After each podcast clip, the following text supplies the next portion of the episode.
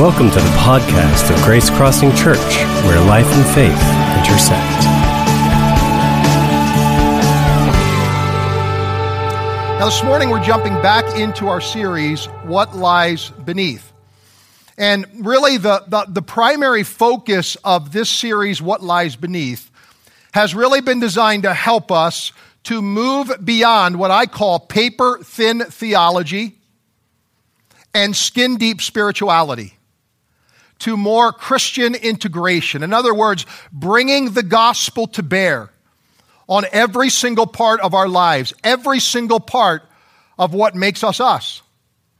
It is bringing the transformational power of Jesus Christ that is available to everyone who calls themselves a follower of Christ and letting the gospel inform the shaping of who we are. And so by way of illustration, we're using the iceberg to illustrate what life is like, that so many of us live focused on the top ten percent, but the lion's share of who we really are lies beneath.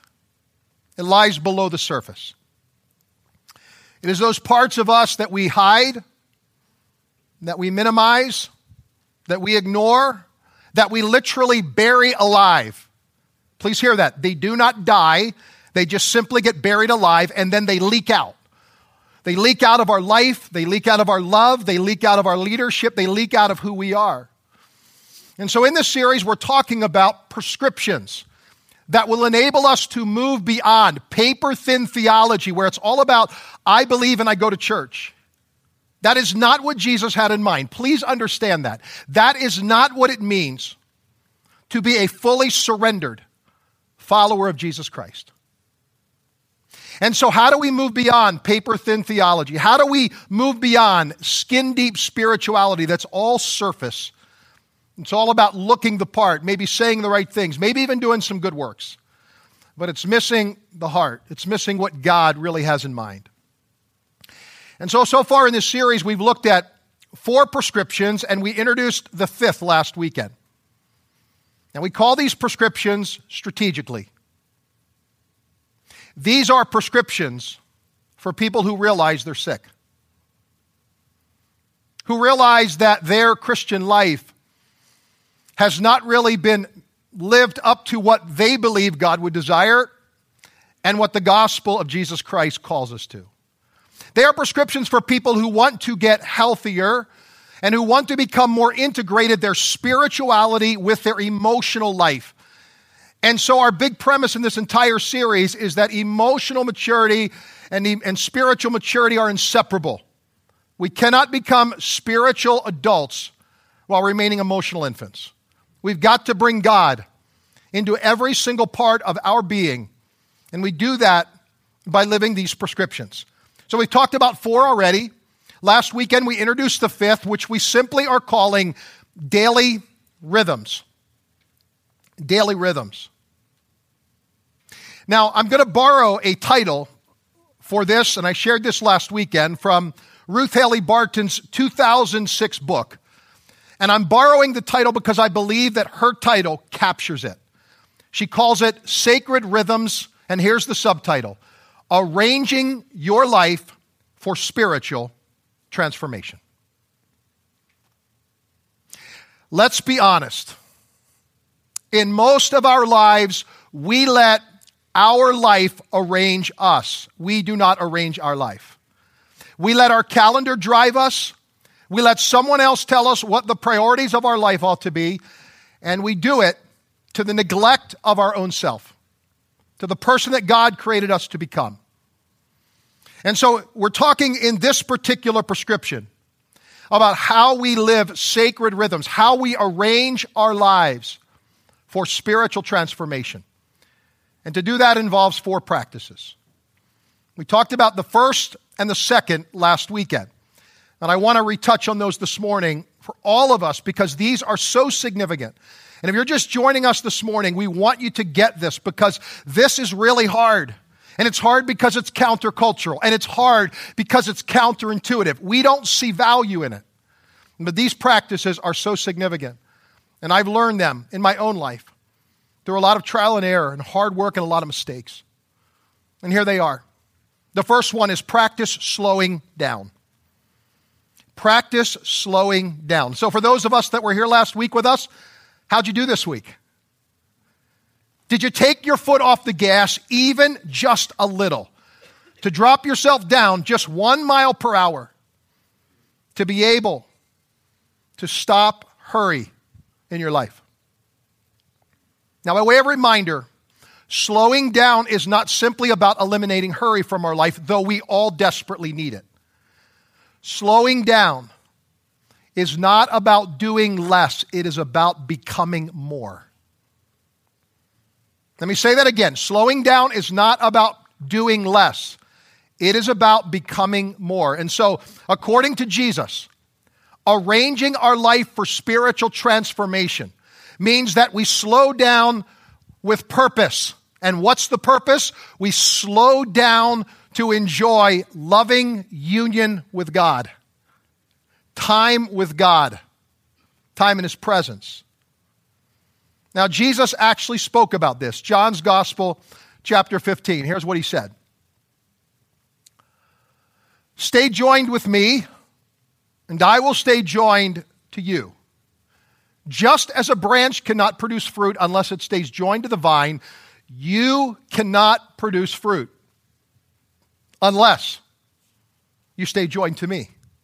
I am the vine, you are the branches. If you stay joined to me and I stay joined to you, then you will produce lots of fruit, but you cannot do anything without me. Do not confuse busyness with fruitfulness. Do not confuse busyness with fruitfulness. You can do a lot of good things in this life. In fact, you can be a highly successful purpose, person. Like me, you can actually do a lot of God things in your life. But if we are not doing what we do with God, for God, then that has little to no value and worth in eternity. And so here's what Jesus is suggesting. Jesus is suggesting that we are to live our daily activities walking in tandem with Him. That, by the way, there's a word in the Bible for this, and the word is fellowship. It means that we are walking together side by side with someone else. The idea of having fellowship with God is the idea that we are walking in tandem throughout our daily activities and daily routines, and we're bringing God along with us. That's what the word joined means. It means that we do not disengage our heart and we do not become disconnected from God as we go about our day-to-day activities. So in the words of one of my early ministry mentors, Jeannie Mayo, she said this, "Those who fail to come apart will come apart." Will eventually come. Here's what she was saying. Those who fail to come apart to be with God will eventually fall apart. You will eventually find the wheels of your life coming off, and it often starts in the heart. Something happens in our heart where we get disconnected. We get disengaged. God becomes disenfranchised from us, from our daily life. And there's a price always to pay in that. And so I'm, my encouragement is that if we're going to create sacred rhythm, we need to, first of all, practice slowing down to be with God. Here's the second practice we introduced last weekend. The second practice is practice a biblical work, rest, cadence. Practice a biblical work, rest, cadence. Tragically, most Christians do not honor or practice a healthy biblical work, rest, cadence because they don't respect it. They don't find it helpful. They don't see it connected to their healthiness or their holiness. And so because in life we often don't see the value in something, we then spend little to no time actually putting any legs to it, practicing it. And let me say this. We neglect biblical work, rest, cadence to the detriment of our own soul. Violence is done to the interior of our life, to our soul, when we do not practice a healthy biblical work, rest, cadence. So do you know how most people look at the work-rest cadence in their life? This is kind of what I would call a non-sacred model, an unhealthy, an unbiblical work-rest cadence. It looks something like this. Work, work, work, work, work, day off. Work, work, work, work, work, day off. Or we might say it like this. Work, work, work, work, work, collapse. Work, work, work, work, work, collapse, right? This is how most people live out their life. This is the rhythm. Problem is with this rhythm, we really never stop working. Because what do we do in our day off? We ask ourselves this question, what do I need to get done today, right? That's the very first question we often ask. I did it for years. What is it today I got to get done? So you may stop doing your job, but you do not stop working. And this rhythm is that every so often, if things go well, and if life goes well, we might in this rhythm actually be able to throw in a vacation or maybe two vacations a year, right? That's always fun. But but that all depends, of course, on one thing, the work demands. Because if the work demands are too high, then I don't have my time to take my vacation. Confession. There was a time in my life when I prided myself in saying, I don't need to take my vacations.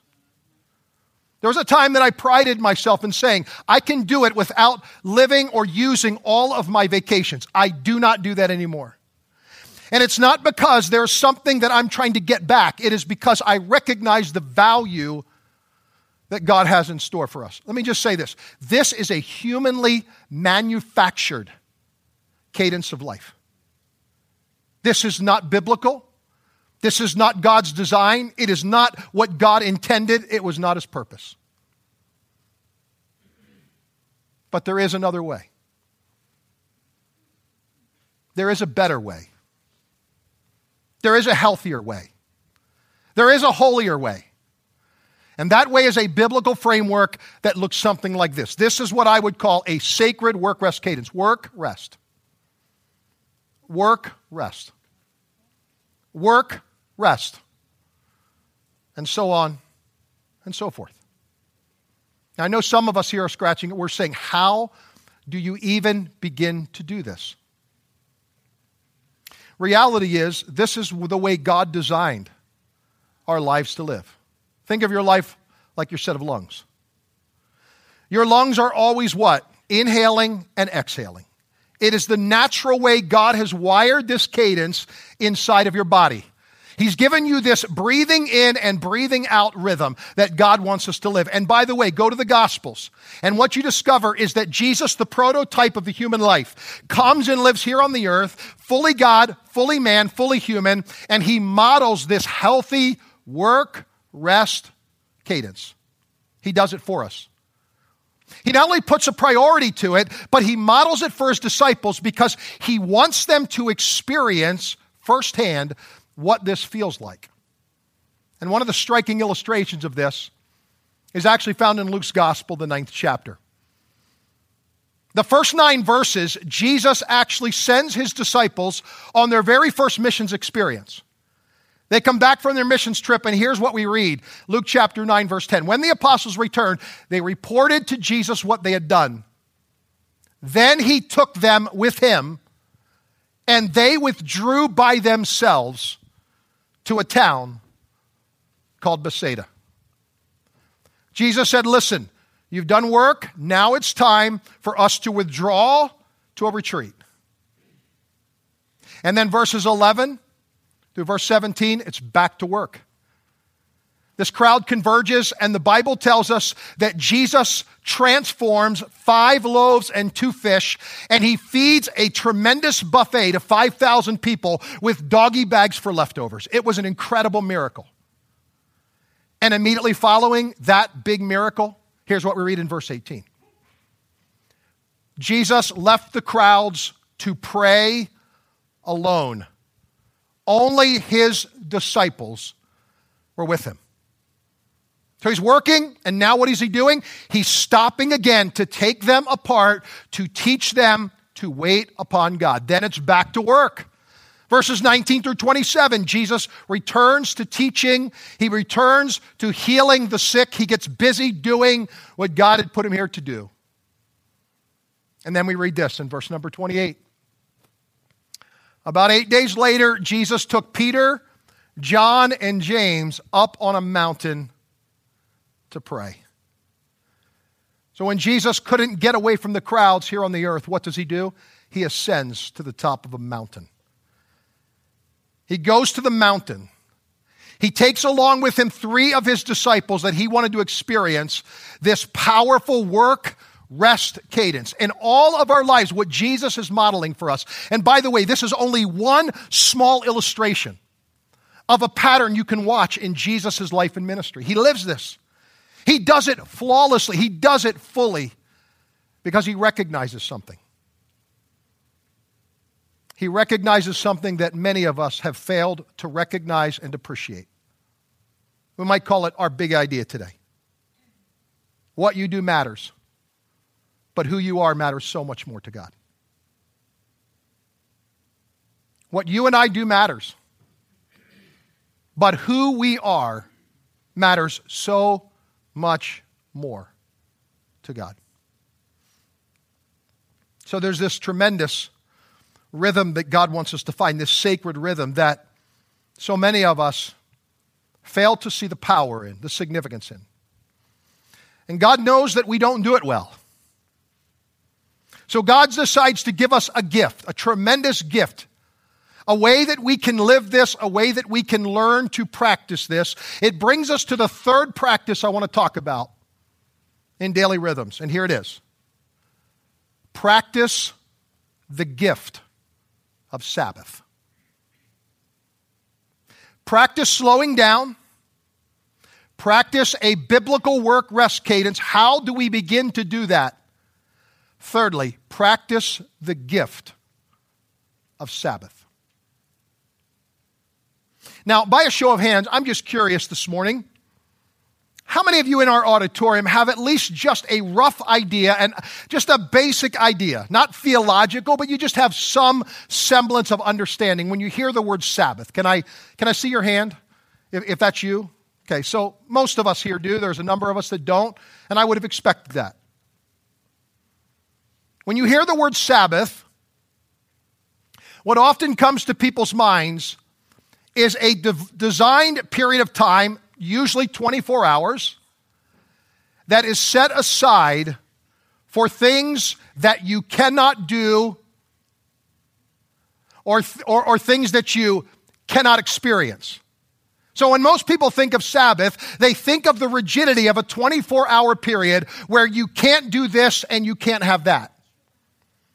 And some of you here grew up in a framework, in a spiritual uh, environment where your idea of Sabbath was a can't do this and a can't have that mentality. There are things that I just can't do because it's Sabbath. And we often look at Sabbath as a rule and a regulation of what we can't do rather than a gift from God about what we can do. About what God is saying, I want to bless you with this because I love you this much. And so when I'm talking about Sabbath, I am not talking about the law of the Sabbath. I am talking about the spirit of the Sabbath. So when you go into Scripture, what you discover is that the Sabbath was a part of the Jewish way of living out their faith, and it was legally prescribed. And along the way, because it was a legal prescription, it lost its intent. It lost its intrinsic value. It got relegated to a rule and a regulation, but the spirit of it got lost. And so when we come to the New Testament, what Jesus does is Jesus really reintroduces us to all the laws. And he says this, he says, listen, I did not come to simply get rid of all the laws. I came to fulfill them in me. In other words, I came to reaffirm their value, and I came not to nullify their intent, but rather to let you know how you can live them out in me. I came to give you, in place of that law, the grace and truth of how to do this. So here's what Jesus said. He said it very clearly in his first recorded message he ever gave. Matthew's Gospel, chapter five. This is Jesus' words. Don't misunderstand why I have come. I did not come to abolish the law of Moses or the writing of the prophets. No, I came to accomplish their purpose.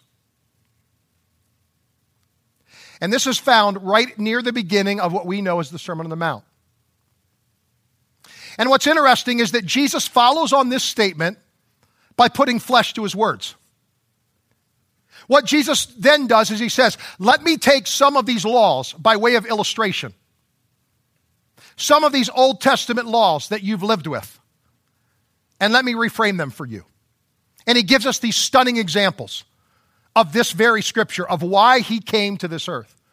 So he first of all says this, you have heard it said, you shall not commit murder.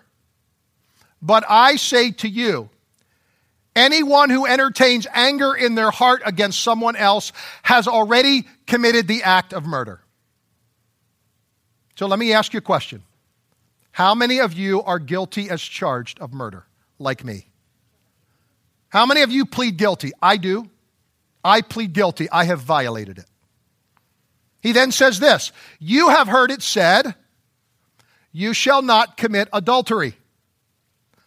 I say to you, anyone who looks at another human being lustfully degrades them, dehumanizes them. Anyone who looks at another human being with lust in their heart has already committed the act of adultery. How many of you are guilty as charged and would confess and plead guilty to adultery? I do. I do. Every single one of us here have violated all of the laws. That's the point Jesus was making. And what could Jesus have done? He could have gone on with these because these are taken stre- directly out of the Ten Commandments. These are just double-clicked right out of the Ten Commandments. He could have said this. You have heard it said, you shall remember the Sabbath and keep one day for Sabbath. But I say to you, anyone who does not give me every moment of every day of every week is already guilty of violating the Sabbath. Actually, Jesus is recorded as saying this in Mark's Gospel very clearly. Here's what he says. Mark's Gospel, chapter two, verses twenty-seven through twenty-eight. Then he said to them, the Sabbath was made for man. Don't miss this. The Sabbath was made for man, not man for the Sabbath. So the Son of Man is Lord even of the Sabbath. Here's what Jesus is saying.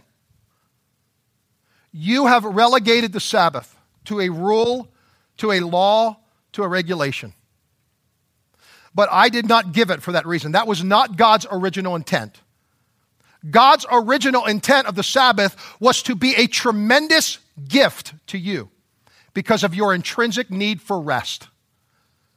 God built everything in this world around rhythms. And one of the most beautiful rhythms that God has given us is this rhythm of Sabbath. He said, this is my gift to you. And I am the Lord over the Sabbath, which means it is not ba- about the rigidity of I can't do this and I can't go there and I can't have that. It is rather about my gift to you because I love you so much. Paul actually echoes the spirit of Sabbath in the book of Colossians when he says this. Colossians two, sixteen through seventeen, do not let anyone judge you by what you eat or what you drink. How many of us have ever been guilty of that? Go into a restaurant, we see another brother or sister eating or drinking something, and we judge them. Do not judge. Don't let anyone judge you by what you eat or drink or with regard to a religious festival, to a new moon celebration, or a Sabbath day. These are a shadow of the things that were to come. The reality, however, is found in Christ. What Paul is saying is very clear. He's saying, listen, the Sabbath is not designed to be about law. It is designed to be about spirit. Some Christians believe that God abolished somehow in Christ all of the Old Testament law and we're not to honor them. That is not the purpose. He said, I came to fulfill them. And here's what I'm giving back to you as a tremendous gift, the spirit of it, its original intent. So what was its original intent? Well, to, to find it, all you need to do is go back to the book of Exodus, where we find the beginning of the Sabbath. It's found in the Ten Commandments in Exodus chapter twenty, where we read this, the fourth commandment, remember the Sabbath day by keeping it holy. Six days you shall labor and do all of your work, but on the seventh day is a Sabbath to the Lord your God. For in six days the Lord made the heavens, the earth, the sea, and all, all that is in them, and he rested on the seventh day. Now let me ask you two things. One, did God need rest? He's God. Did God, it's not a trick question. Did God need rest? The answer is no. That's not a trick question. God did not need it. There was nothing about rest that God needed.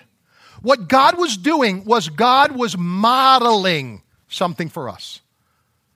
God was saying to us as his creation, created to be like him, that this is good for you. In fact, he calls it holy. Did you know it's the first time in the Bible that anything is called holy? I want you to think about that. God had created the entire world. And all of the goodness that was in the world, he didn't call it holy. God created and fashioned man in his likeness, and it was very good, but he didn't call them holy. God created marriage. What a tremendous, beautiful gift, but he didn't call it holy. That's not what he said. The Bible says he created procreation, the ability for us to now make people in our likeness, in our image. And what does the Bible say? The Bible says it's a wonderful thing. But this is the very first time that we read that God says he created something and he told us it is holy. What made it holy? That's the question. What distinguished this from everything else in our life? The word means set apart. Why did God set it apart as being holy and sacred? It's because God knew that we desperately needed it, and yet we would tragically neglect it. He knew human nature.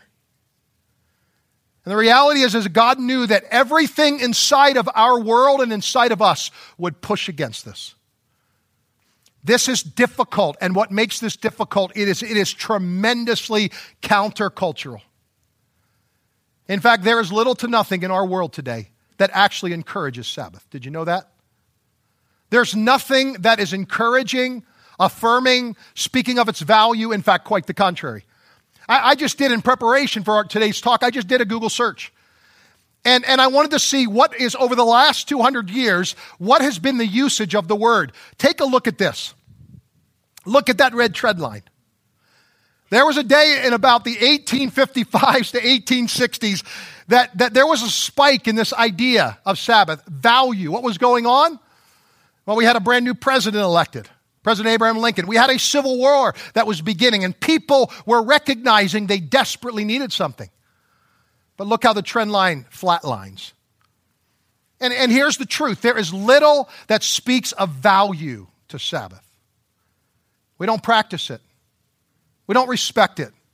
We don't keep it holy because we simply don't see it is significant. Well, I'm here to tell you something today, friends. I'm here to tell you that of all the practices we will talk about, this is perhaps the most important one that we get down, the spirit of Sabbath. Now, I know what some of you are thinking right now. Some of you right now are thinking, isn't a Sabbath just a spiritual word for a day off or the weekend? Isn't that what it is? No, it's not. In fact, the idea of Sabbath and the idea of a day off are as different as day and night. Let me, let me just give you a few illustrations, a few examples of how they're different. A day off is something you earn. A Sabbath is a gift. Tremendous difference. On day off, you rest from your job, from your work. On Sabbath, rest is your work. That is what you do. A day off is typically designed, it's typically used to catch up. Catch up on our projects, catch up on our life, catch up on what our priorities are. On Sabbath, you catch your breath. You catch your breath emotionally. You catch your breath spiritually. You give yourself time to exhale and inhale for a period of time. A day off is all about you. A Sabbath is all about God in you. It is all about forming the person of Christ in you. And if you want to see the value of the original intent of Sabbath, all you got to do is go back to the second time. So, beginning of the forty-year journey of the children of Israel, God gives the Ten Commandments, right? forty years of wandering. Now, before they're moving into the promised land, God reiterates it again. God says, listen, I want to tell you one more time. And in Deuteronomy, here's what he says. This is the repeat of the Ten Commandments. He repeats the fourth commandment, but he, ref- he, he reframes it differently. And it's really important to see the difference. Here's what he says. Remember that you were slaves in Egypt, and that the Lord your God brought you out of there with a mighty hand and an outstretched arm. How cool is that? How cool is that? Therefore, the Lord your God has commanded you to observe the Sabbath day. Here's what God is reminding them of. For four hundred years, you were slaves. For four hundred years, you lived in servitude. For four hundred years, someone else told you what was important. For four hundred years, your value was completely connected to what you did. Your worth was connected to your work. For four hundred years, if you didn't work every day, you died. You were of no value. But that is not the way you are to live any longer. I have freed you. And why is God reminding them of this again forty years later before they go into the promised land?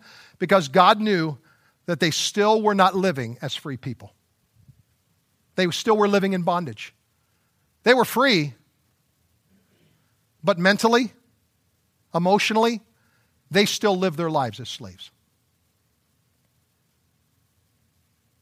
When Abraham Lincoln signed the Emancipation Proclamation, how many slaves the very next day were free? All of them. How many of them lived as free? Not many.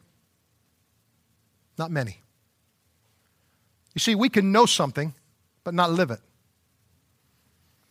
And so what was the original intent of Sabbath? Why did God give it? What was its purpose? Well, let me give you a few reasons, and I, and I think these are all significant. Significant enough that I would encourage you to take them and pray into them. Number one, Sabbath reminds me that I am first a human being before I am a human doing. That on Sabbath, I accomplish nothing intentionally, and yet I am still highly valued and highly loved by God. I need that reminder. And I need a steady reminder of that. Because I am prone to think that my worth is tethered to my work. It reminds me that I am first a human being, highly prized and loved by God, regardless of what I do. Secondly, Sabbath teaches us. It teaches us how we are to live in this world, how God intended us to live, and that is that we are cultural atheists. We are living just like the children of Israel, saying, I am not going to live my life based on being a slave any longer. I am an atheist. I no longer believe that's the way to live. The way I'm to live is the way God intended. Thirdly, Sabbath trains us. Trains us to embrace our limits and trust fully in God. Do you know what the original sin was? Go back to the original sin in the Bible in Genesis. And what you find is in Genesis chapter three, the original sin was not embracing their limits and not fully trusting God. God said, any tree you can eat of, here's a limit. Don't eat that tree. Would they trust God? And when it comes to Sabbath, what God is trying to do is God is trying to get us to a place of putting our full heart and confidence in Him. And so here's another intended purpose of it. Sabbath prevents us from becoming too tethered to this world, from finding our security in this world. So I want to ask you a question. Where do you find your security in this life? What is your primary source of security? Does it come from your job? Does it come from your retirement?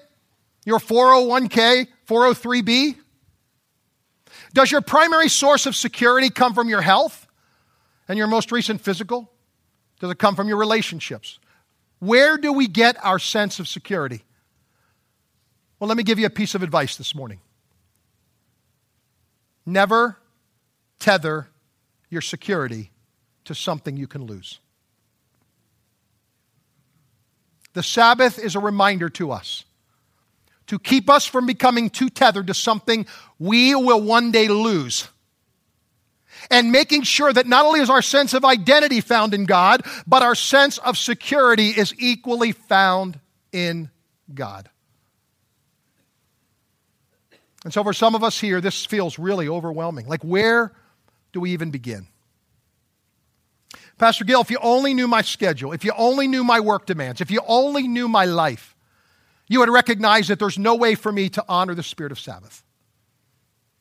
Well, let me give you, as we close this morning, just one way that we can begin to strengthen our Sabbath muscle. And here's one way that we can do it. We can do it by taking baby steps. If you don't know where to begin this morning, I want to urge you, take a baby step. And what would that look like when it comes to Sabbath? Give back to God uh, every day a portion of your day. No, actually, let me rephrase that. Give back to God every day a portion of His day. You see, we often see our day and our time as our day and our time. In reality, what the Bible teaches is that our day and our time don't belong to us, they belong to God. And so it is giving back to God what He already has, what He has entrusted to us, and it's giving back a small portion of that back to God each and every day. Think of this as taking a mini Sabbath.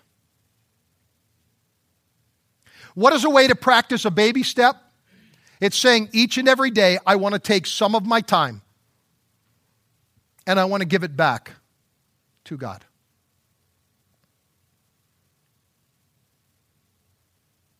I want to take some time this day to integrate my heart with my life, with my world, with my job.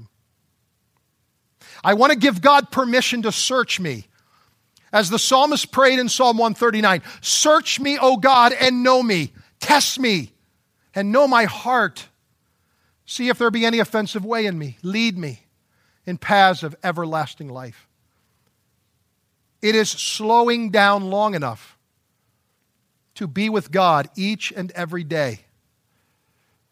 I can tell you, guaranteed, that a person that doesn't practice Sabbath typically does not practice either, taking time every day.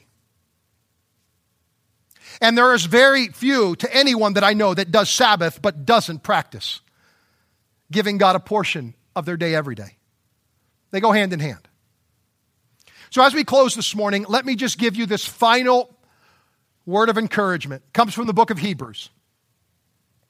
And here's what it says, Hebrews chapter four, verses nine through eleven. There remains then a Sabbath rest for the people of God.